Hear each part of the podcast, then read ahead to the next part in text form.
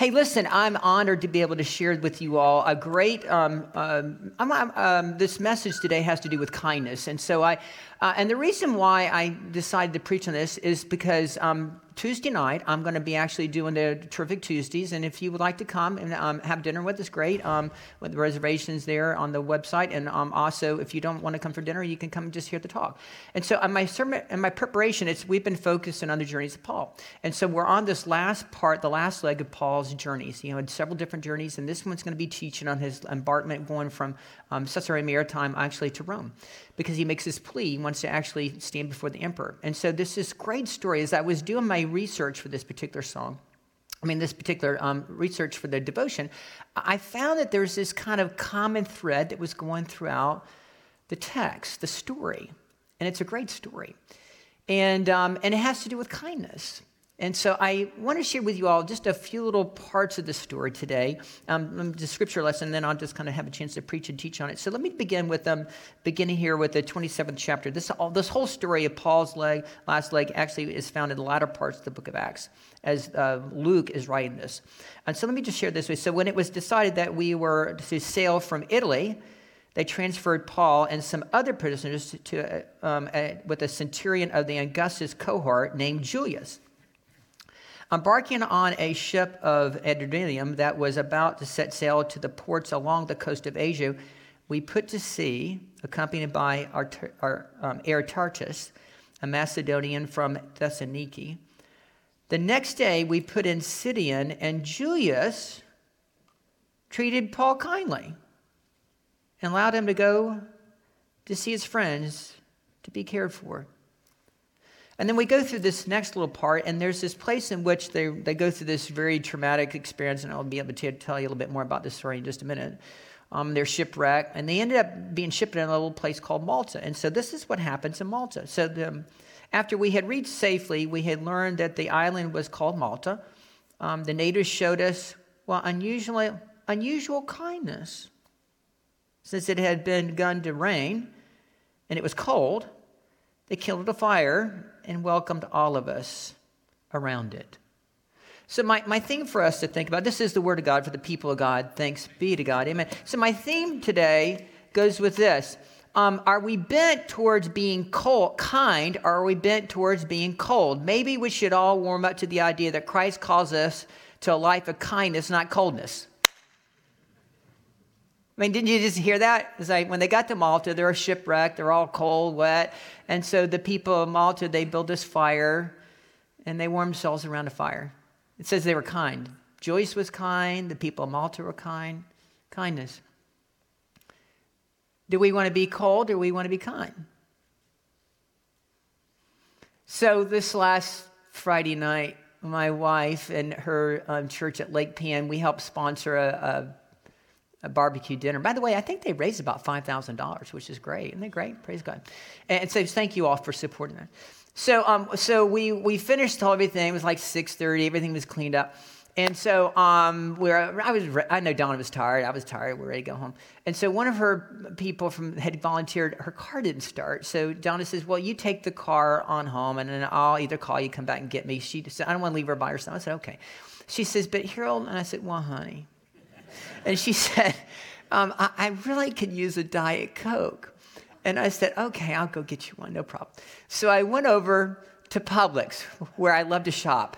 And, and, and so I'm walking in, minding, minding my own business, and uh, I, I, just get out of my car and I'm walking to the front. Now, when you get to the front entrance of Publix over here, you know how it is there are people coming, they're going, there are people coming out of the store, there are people going into the store, right in front of the store. You got people coming this way, and this way, they're driving, they're driving their cars, they're driving the golf carts, and you got it all coming at different angles, right? So when I walk up, I see this lady who's basically stopped just past the main entrance. I mean, she's still like in the main road. And she rolls down her window and she says, Hey, do you know where the village's charter school is? And I said, Well, I said, What are you looking for? She says, Well, there's a football game tonight. And I said, Oh, my. I said, You're, you're 30 minutes away. And she says, What? I said, Yeah. And she says, Now, what, why am I? Why? And she was completely discombobulated. And I said, Well, I said, Here's, here, you, you're at the, this used to be the high school, but it's not the high school anymore. It's at the Middleton campus. And she gets there, I said, How do I get there? And so, meanwhile, as I'm trying to explain to her this and help her pull it up on the phone to help her get the coordinates on her Google to be able to, to go there, there's another lady who walks out uh, Publix. She's not even in a car. She's walking out and she starts yelling at me, Hey, what are you doing? Can't you see you're backing up all this traffic? What, I mean, what is your problem? She starts yelling at me. And like, what? And, and, and so then I, I, I, she kept on. She didn't let up. And, because the lady was, I know she was in the middle of the road, and I walked up, and she, I guess she just thought we were having this conversation. But and then I finally turned and said, "Can't you see I'm trying to be kind here?" I'm not making this up. I am not making this up. and she kept on and on. I said, "I'm just, I'm just trying to help the lady, right?" And then the, the woman in the car who I'm trying to help, she says, like, what is that woman's problem? And I said, evidently she didn't get the memo that this, this Florida's friendliest hometown.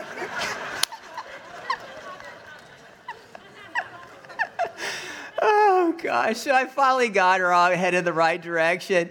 And this is the last thing, honestly, this is the last thing she said to me. She says, Thank you so much for being nice to me. That's what she said. Thank you so much for being nice. So are we bent towards, I mean, this is, um, well, I'm being transparent. Are we bent towards trying to be kind or are we bent towards trying, well, being a little bit cold? I had a little prickly both ways there, didn't I? A little prickly. Kind.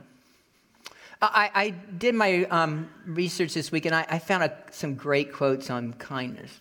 Um, like, for example, here's some.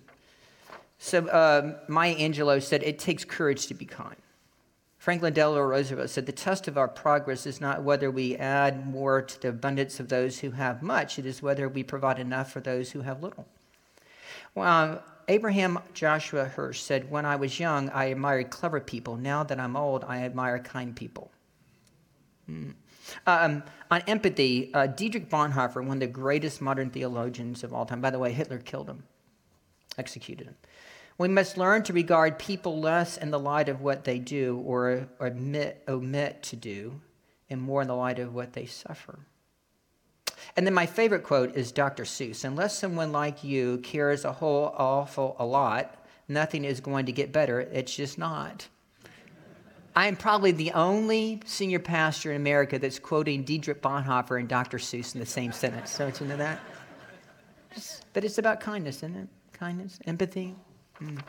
Uh, you know, I, I, did my research this week, and um, I found that this was very interesting. I, I found this uh, article about the 15 ways that Christianity has changed history and society, because I love history.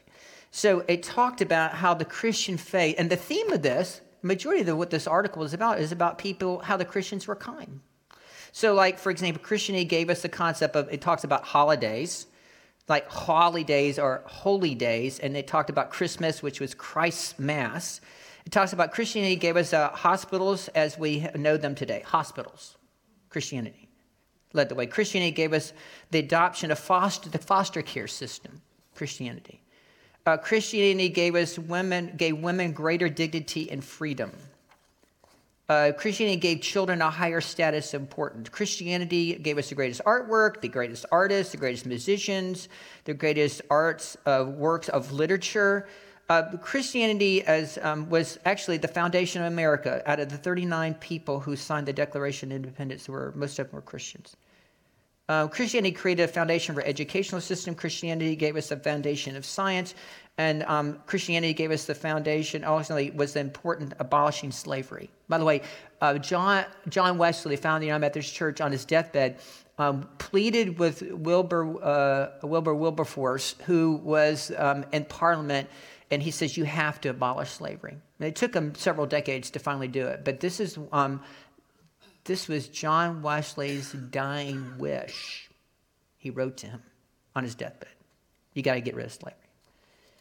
Um, and then the last thing here, he talks about Christianity is the most powerful force in charity work. I thought that was interesting.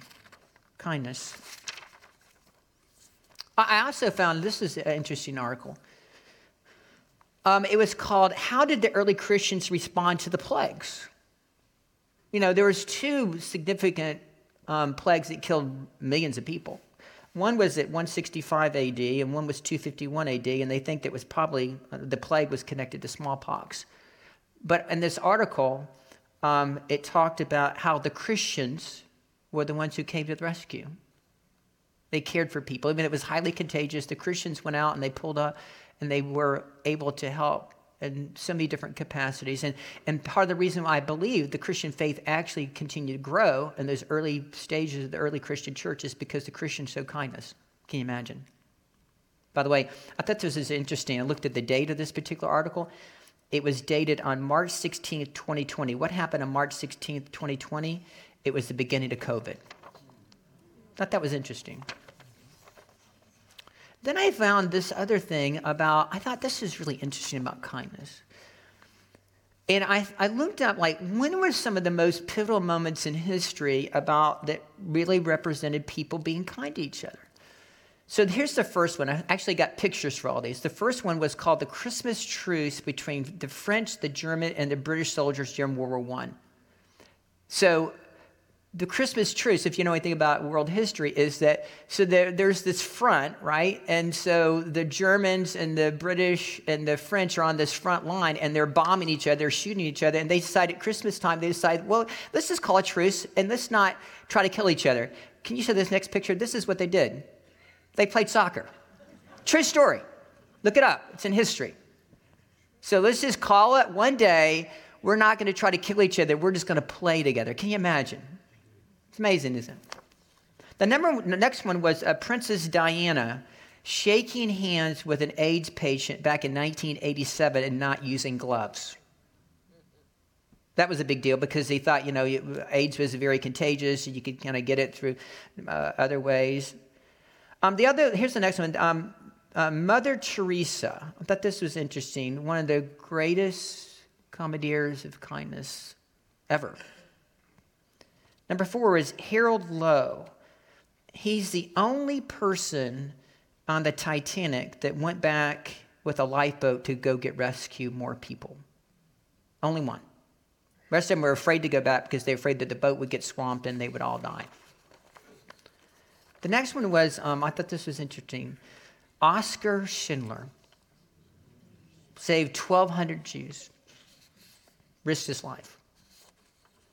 The next one was um, the forgiveness of Pope John Paul II. That guy that's in that other picture, he's but John Paul is visiting him in a prison, and this is the guy who's trying to execute him, He's trying to kill him, assassinate him, I should say. He, he, he shot him twice. And so, what does John Paul do? Uh, second, he goes after he survives.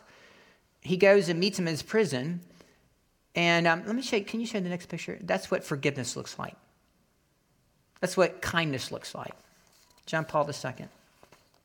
The next one was um, Desmond Doss. He was a conscientious objector, and you all might have seen the movie in 2016 called Hacksaw Ridge. He saved 75 wounded soldiers by himself. And he was shot four times himself. Amazing. And then the last one I thought was pretty good.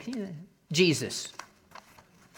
Jesus, the leper, uh, healing the leper. These are the ones that uh, I thought these were all great documentations of kindness.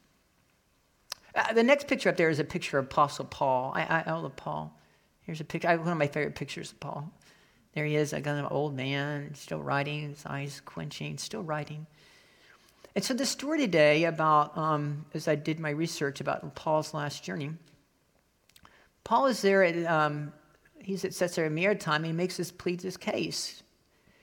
And he meets before, actually, you go back and look at the story, Felix is the governor, and um, And so Felix doesn't really know what to do with Paul. And Paul, because he was a Roman citizen, says, Hey, listen, I, you know, I appreciate you listen to what I. And so I love what Paul does. Felix actually seems very intrigued by him. He, he's the one who um, uh, he wants to know more about this guy named Paul, because evidently he had heard about him and he wanted to hear about his message. And, and so finally, Paul says, Well, listen, I, I want to, because I'm a Roman citizen, I want to go to Rome and I want to plead my case before the emperor. So they allow him to do that.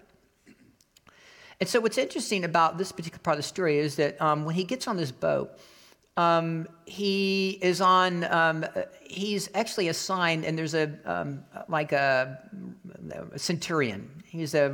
His name is Julius. As I read the first part of the story today, and Julius was evidently a big deal. He had some kind of special. He's like a special forces person because it said he was in charge of a cohort. He was a centurion, and then he was in charge of like at least hundred soldiers. And so he's assigned to Paul and whoever all the other prisoners were actually put on the ship. They were going to be taken back to Rome. I suppose most of them were going to be executed.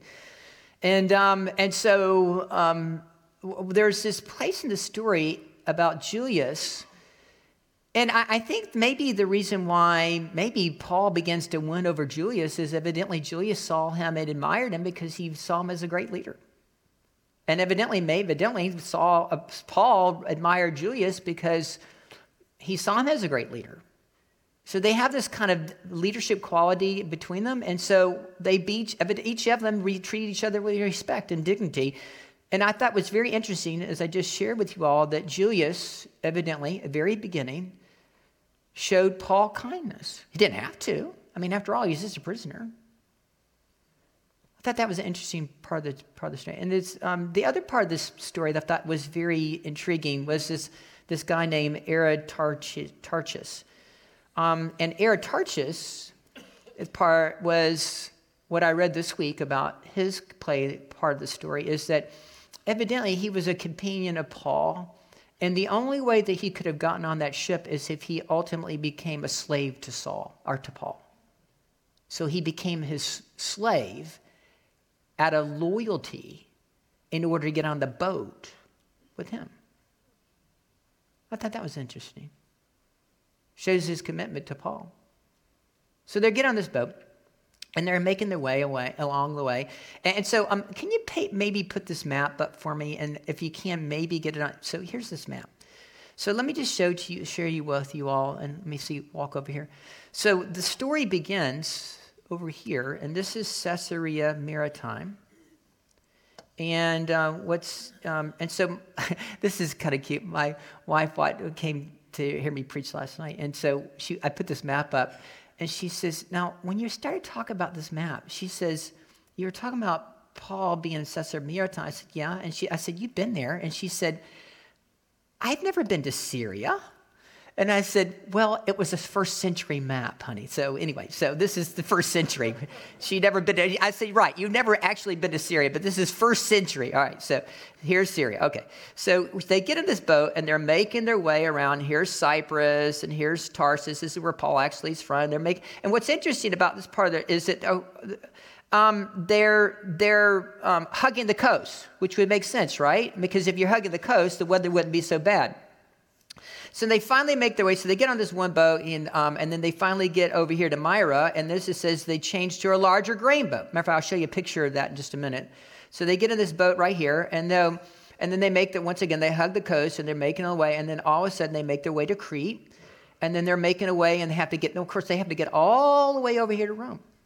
And the, uh, the fastest way is to be able to get on a boat on this grain ship or this corn ship, and they're going to make their way. Now, as they make their way across this part of the Mediterranean Sea, this is where things start falling apart. So um, they're in this huge storm, and um, they all think they're going to die. Now, what's very interesting, because eventually they end up going to be in Malta over here. This is this little bitty tiny island.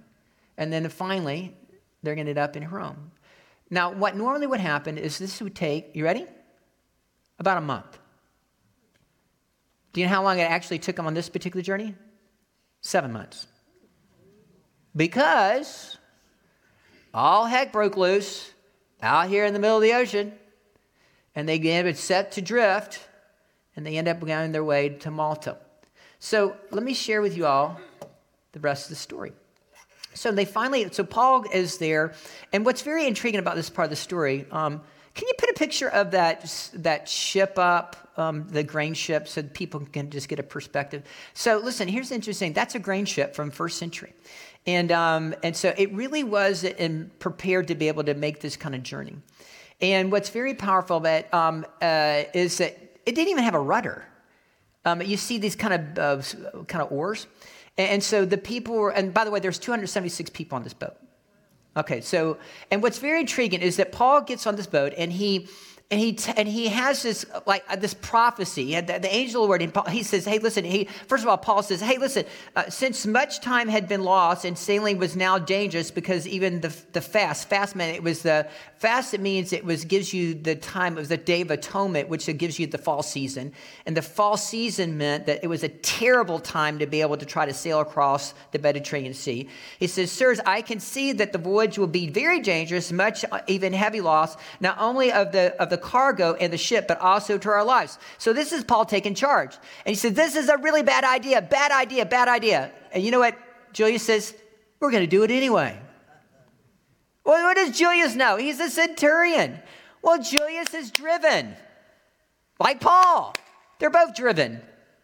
Wait a minute. What's driving you? Do you want to be kind or you want to be cold? Hey, can't you see I'm trying to be kind here?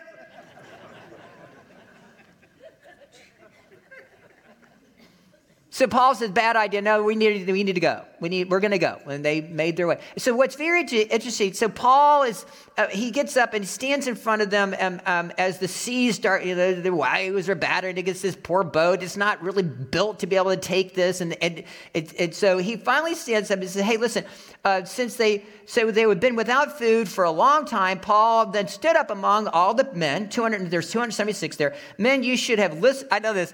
I told you so. You should have listened to me and then um, if, and not have set sail for Crete, thereby avoiding this damage and loss. I urge you now to keep you keep up on keep on your courage, for there will be no loss of life among you, but only on the ship.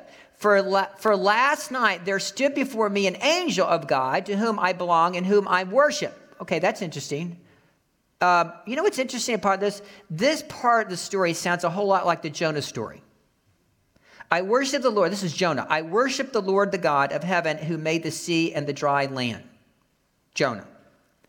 And then he says, Do not be afraid, Paul. You must stand before the emperor. And indeed, God has granted safety to all those who are sailing with you. So keep your courage, men, for I have faith in God that it will be exactly as I have been told, but we will have to run aground on some island. So, what's very powerful about this story is that Paul is being prophetic.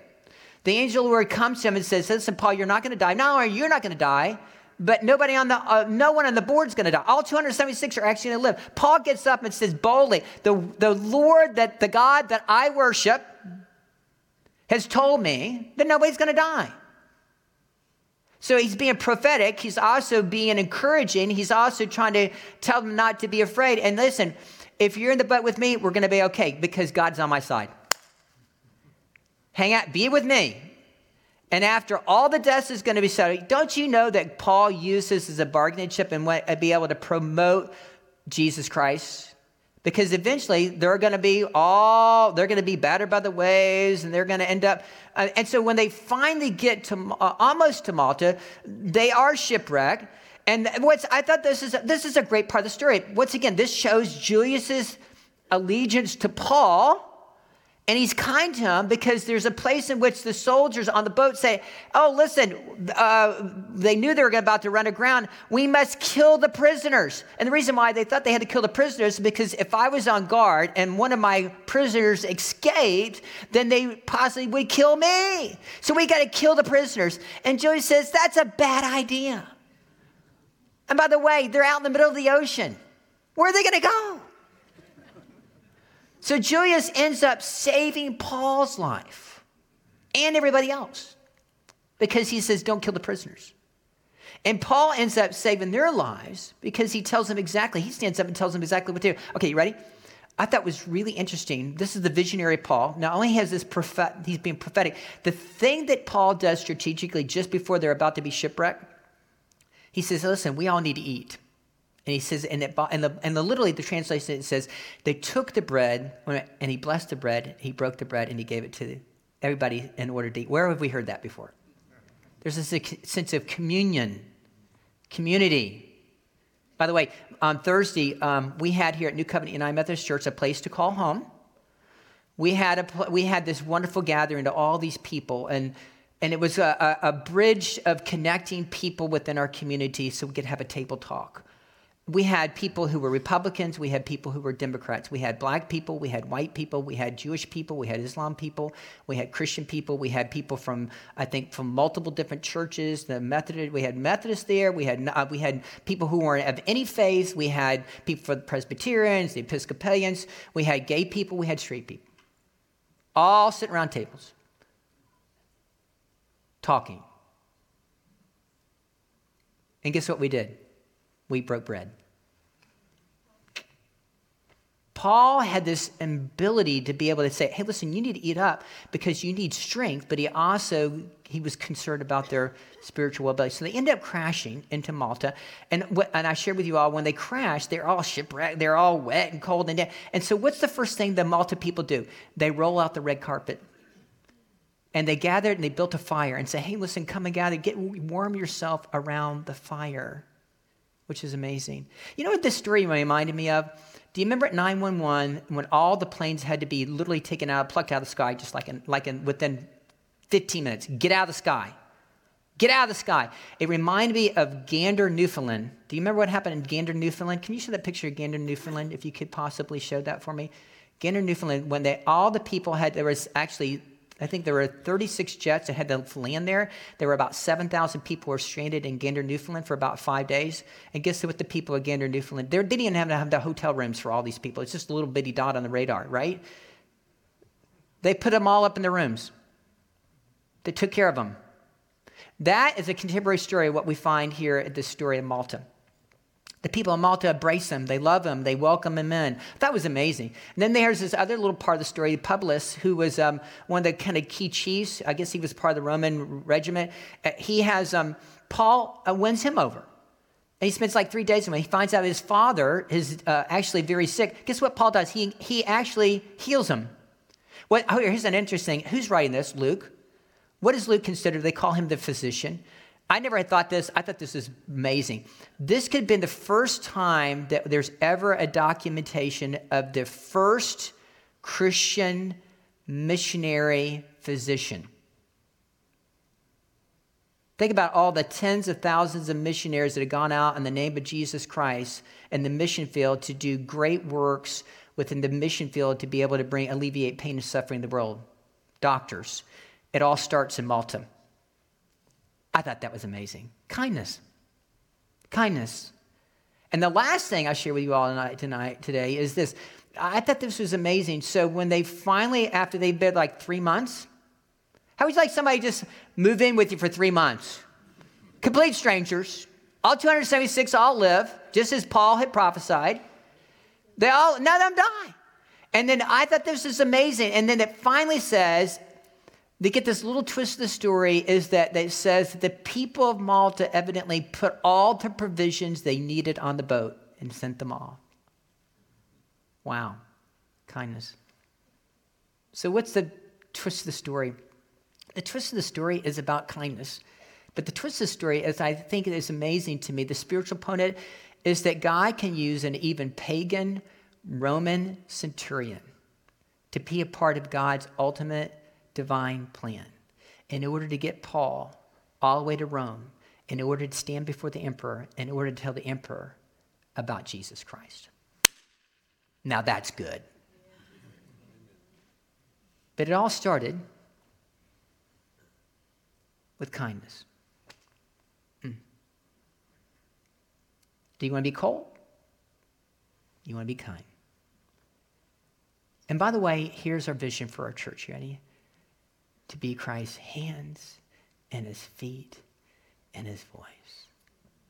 In the end, as Jill sang, as Angie sang Jill's song, kindness really does matter.